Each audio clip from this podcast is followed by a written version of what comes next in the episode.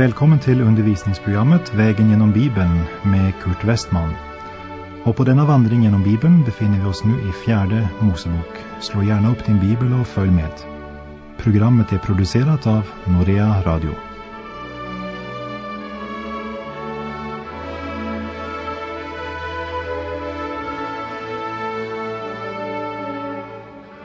Vi har nu kommit till fjärde Mosebok kapitel 22 och i kapitlen 22, 23 och 24 möter vi profeten Bileam och hans fyra profetior angående Israel.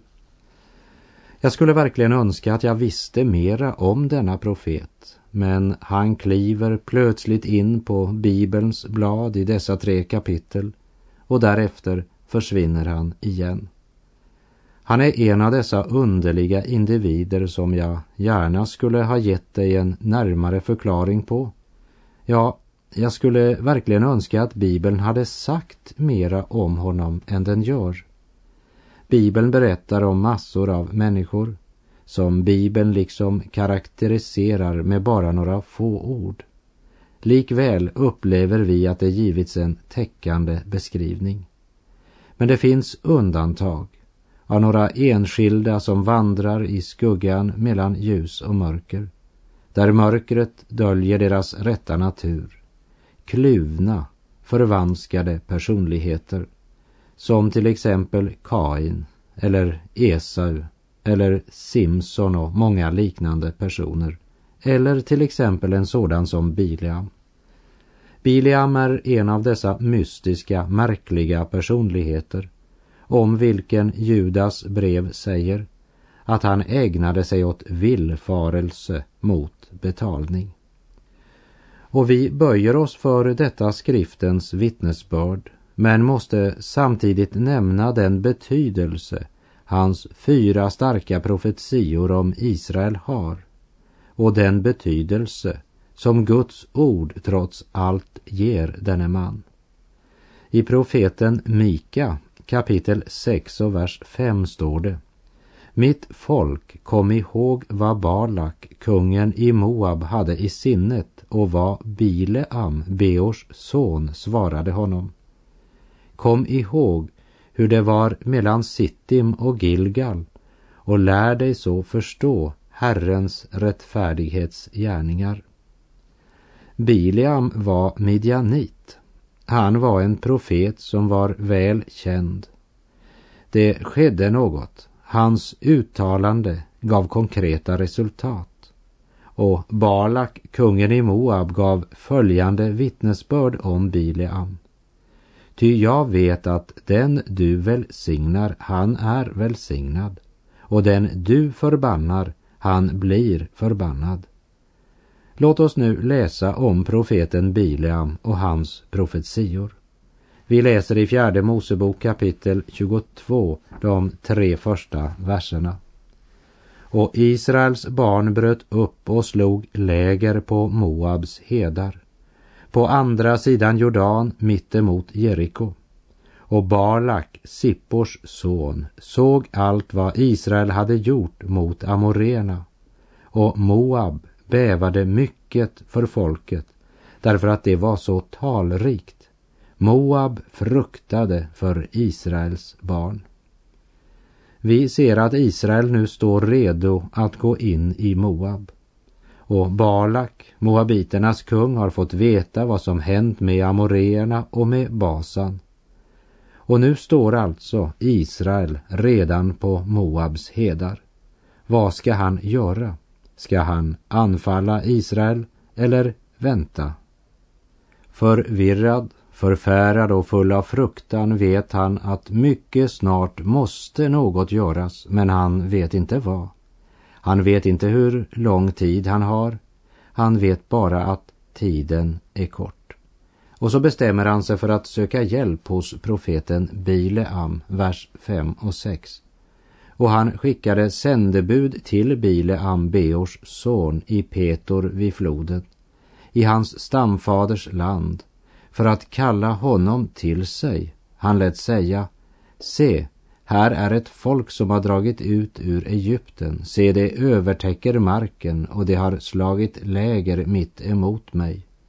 Så kom nu och förbanna åt mig detta folk, ty det är mig för mäktigt.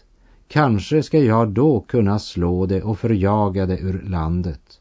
Ty jag vet att den du välsignar, han är välsignad, och den du förbannar, han blir förbannad. Han sänder bud på Bileam. Uppenbart så är denna profet väl känd i hela Moabs land. Och Balak vill anställa honom för att komma och mot betalning förbanna Israel. Stackars Balak. Han tror att bara Bileam säger en sak så sker det. Han förstår inte att det är tvärtom. Att Bileam talar endast det Herren har sagt ska ske. Profeten kan bara förutsäga framtiden, inte förändra den. Men Balak tror att kraften ligger hos Bileam. Han vill köpa profeten och han är redo att betala bra. Vers 7. Så gick nu det äldste i Moab och det äldste i Midjan iväg och hade med sig spådomslön. Och det kom till Bileam och framförde till honom Balaks ord. Balak sänder dubbel representation, både från det äldste i Moab och det äldste i Midjan.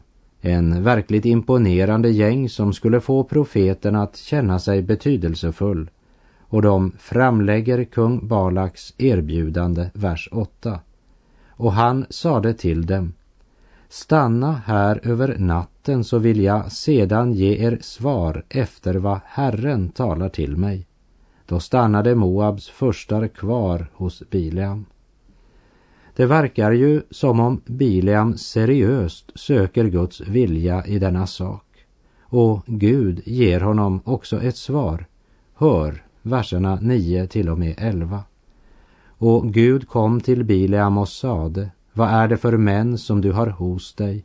Bileam svarade Gud, Balak, Sippors son, kungen i Moab, har sänt till mig detta bud.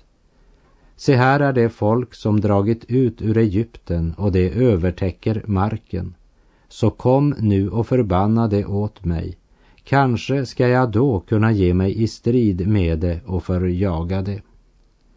Och nu ska vi lägga märke till vad Gud klart och tydligt förkunnar Bileam att göra, vers 12. Då sade Gud till Bileam, du ska inte gå med dem.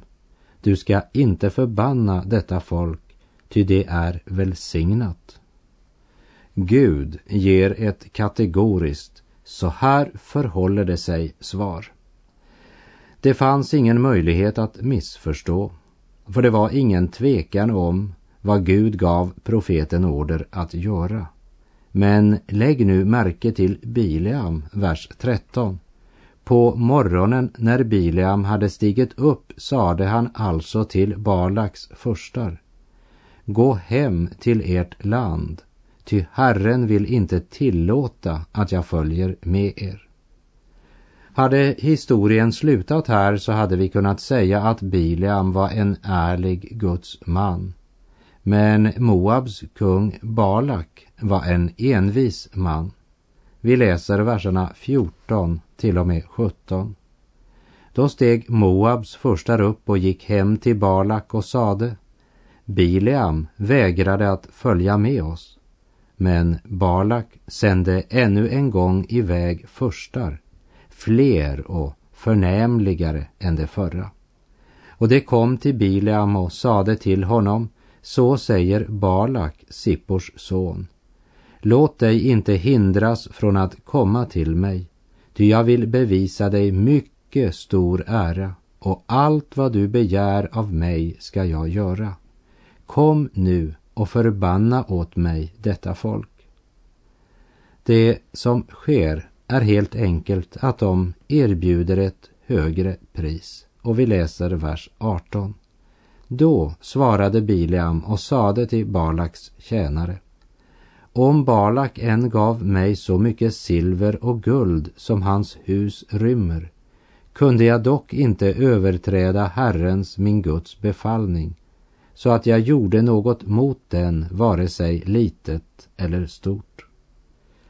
Trots erbjudandet att kungen ska bevisa honom mycket stor ära och dessutom allt vad Bileam begär att Balak ska göra, så ser det inte ut som det påverkade Bileam. Men lägg märke till orden ser inte ut som. För eh, det är inte alltid att saken är sådan som den ser ut. Efter att ha hört Bileams budskap här får jag lust att ropa Amen. Men i samma ögonblick kommer en tanke. Är han så fri från penningbegär som han försöker ge intryck av? Varför talar han om så mycket silver och guld som kung Balaks hus rymmer? Ja, helt enkelt därför att det är det som nu upptar hans tankar. Han är girig och hans tankar är snart fångade helt och fullt. Det är som om Bileam säger, jag vet redan vad Gud vill. Det är så uppenbart så ni kan bara gå, men eh, gå inte för fort. Ni, ni har väl inte så bråttom? Positionen är ju inte helt låst. Tiderna kan ju förändra sig så stanna hos mig över natten. Vers 19. Men stanna nu också ni kvar här över natten för att jag må erfara vad Herren ytterligare kan vilja tala till mig. Oh, vad är det som händer här? Ja, det är helt uppenbart. Han hade redan fått Guds svar. Han behövde inte vänta en natt till för något ytterligare svar från Gud, som han uttryckte det. Gud hade redan sagt klart till honom att inte gå. Han skulle inte söka ovisshet i en fråga där han hade fått så klar visshet. Men Biliam kan inte låta bli att tänka på erbjudandet som kunde göra honom ekonomiskt oberoende så länge han levde. Men naturligtvis vill han inte handla mot Guds klara vilja. Och så hoppas han att Gud ska ställa en eller annan liten dörr på glänt där han kan både tjäna Gud och mammon. Han spanar efter en sådan möjlighet och om han bara får den så kommer han att gripa den. Det är mycket intressant. Men själva frågan är ju egentligen, gör du och jag oss ibland skyldiga till samma synd? För vi ska veta att den helige Ande har återgivit också den här händelsen för att varna oss, så att inte vi under andligt sken ändå blivit gripna av penningbegär eller önskan om materiell välfärd. Jag hörde en historia om en pastor som en dag kom till sin hustru och sa Jag har just mottagit en kallelse från en församling i den och den stan. Som du vet så är det en stor stad och framför allt en stor församling med god ekonomi. En nästan ny kyrka och många betydelsefulla medlemmar. Nu har jag fått kallelsen som pastor och jag vill gå upp på mitt sovrum och be över detta för att få klarhet i vad Herren vill med oss. Jag blir med upp för att be tillsammans med dig, sa hustrun O nej, sa han, du kan stanna här och börja packa. Han hade redan bestämt sig. Gamle Bileam har också redan bestämt sig. Och nu ska vi verkligen lägga märke till vad som sker. Och du ska veta att Gud gör inte detta bara för Bileam. Han gör det för dig och mig, som det står i Romarbrevet 15.4. Alla profetior i skriften står där för att undervisa oss. Om Mose så vittnar skriften i Hebreerbrevet 11 från vers 25. Han ville hellre fara illa tillsammans med Guds folk än ha en kortvarig glädje av synden. Han såg fram mot lönen som väntade och räknade den smälek som Messias får utstå som en större rikdom än Egyptens skatter.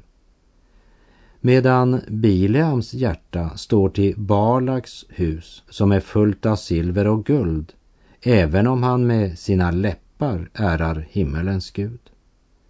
Det som nu sker med Bileam är inte rätt, kära vän. Men Gud tillåter oss att göra det vi önskar. Det yttre fallet är aldrig det första. Det sker alltid först ett inre fall. Guds helige ande tvingar sig inte på någon, men tillåter oss som sagt att göra det vårt hjärta åtrår. I Predikaren 11.9 står det Gläd dig du yngling i din ungdom och låt ditt hjärta unna dig fröjd i din ungdomstid, ja, vandra de vägar ditt hjärta har lust till och så som det behagar dina ögon. Men vet att Gud för allt detta ska dra dig till doms. Gud tvingar ingen att göra hans vilja. Han låter oss göra det vi vill.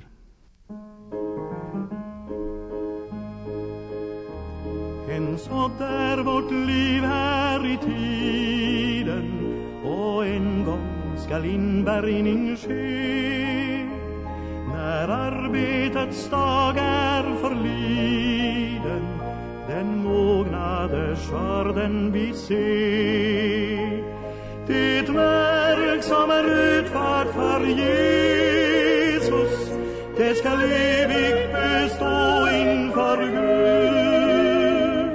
hans namn var ära det håller att leva och det på hans bud.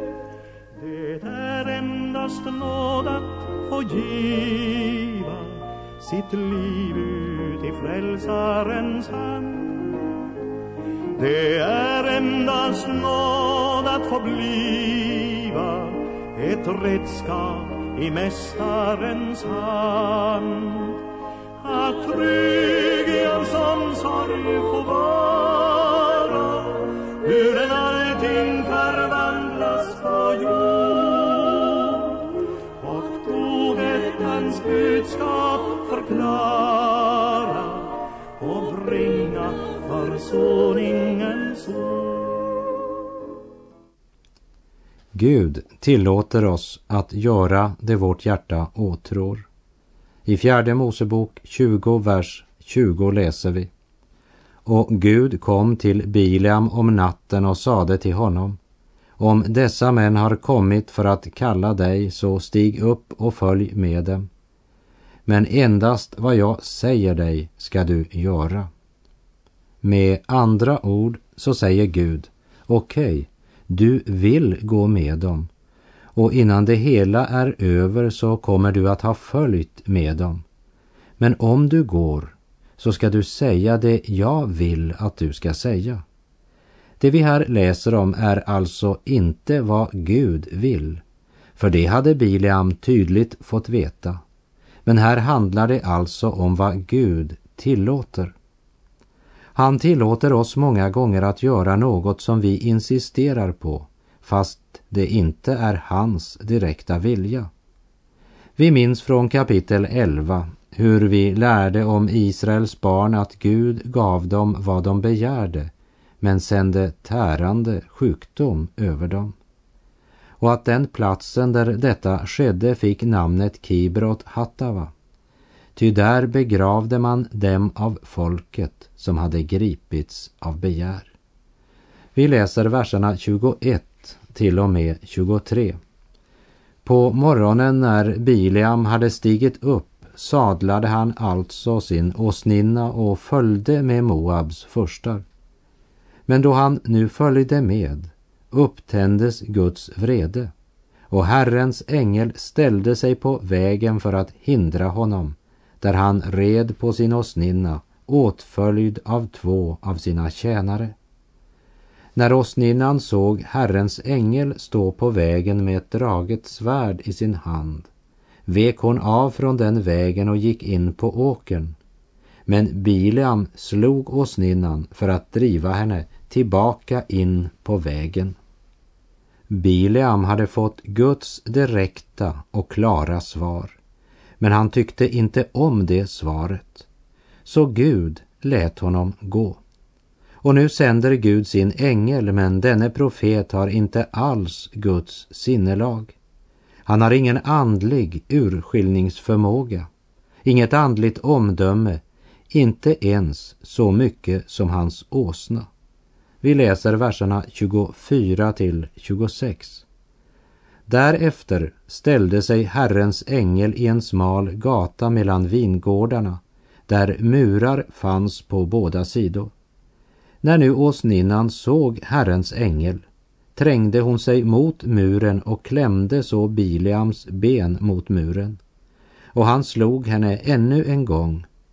Då gick Herrens ängel längre fram och ställde sig på ett trångt ställe där ingen utväg fanns att vika undan, vare sig åt höger eller åt vänster. Vi ser att Bileam är fast besluten att följa kung Balaks folk Kungen har lovat Bileam mycket stor ära och allt vad han önskar sig av kungen om han blir med sändebuden. Verserna 27 och 28. När åsninnan nu såg Herrens ängel lade hon sig ned under Bileam. Då väcktes Bileams vrede och han slog åsninnan med sin stav. Men Herren öppnade åsninnans mun och hon sade till Bileam vad har jag gjort dig eftersom du nu tre gånger har slagit mig? Det handlar naturligtvis om ett under. Det är den metod Gud här använder för att få fram sitt budskap till en splittrad profet som å ena sidan inte önskar handla mot Guds vilja men samtidigt inte vill förlora sitt liv i denna värld som nu erbjuder honom rikdom och ära. En skvallerkärring sa en gång att på Biliams tid var det ett under när en åsna talade. Idag är det ett under när en åsna tiger.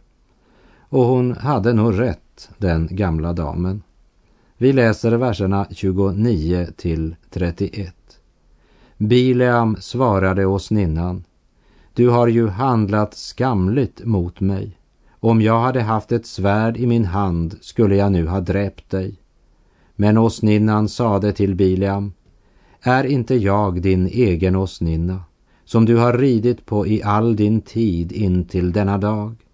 Och har jag någonsin förut brukat göra så mot dig? Han svarade nej. Och Herren öppnade Bileams ögon så att han såg Herrens ängel stå på vägen med ett draget svärd i sin hand. Då bugade han sig och föll ned på sitt ansikte. Ängeln varnar Bileam på nytt och påminner honom om att han endast ska säga vad Gud vill att han ska säga. Och Bileam fortsätter sin väg till kung Balak.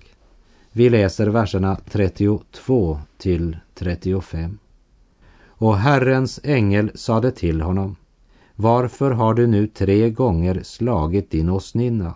Se, jag har gått ut för att hindra dig, ty denna väg leder till fördärv och är mig emot. Och åsninnan såg mig, och hon har nu tre gånger vikit undan för mig. Om hon inte hade vikit undan för mig så skulle jag nu ha dräpt dig men låtit henne leva.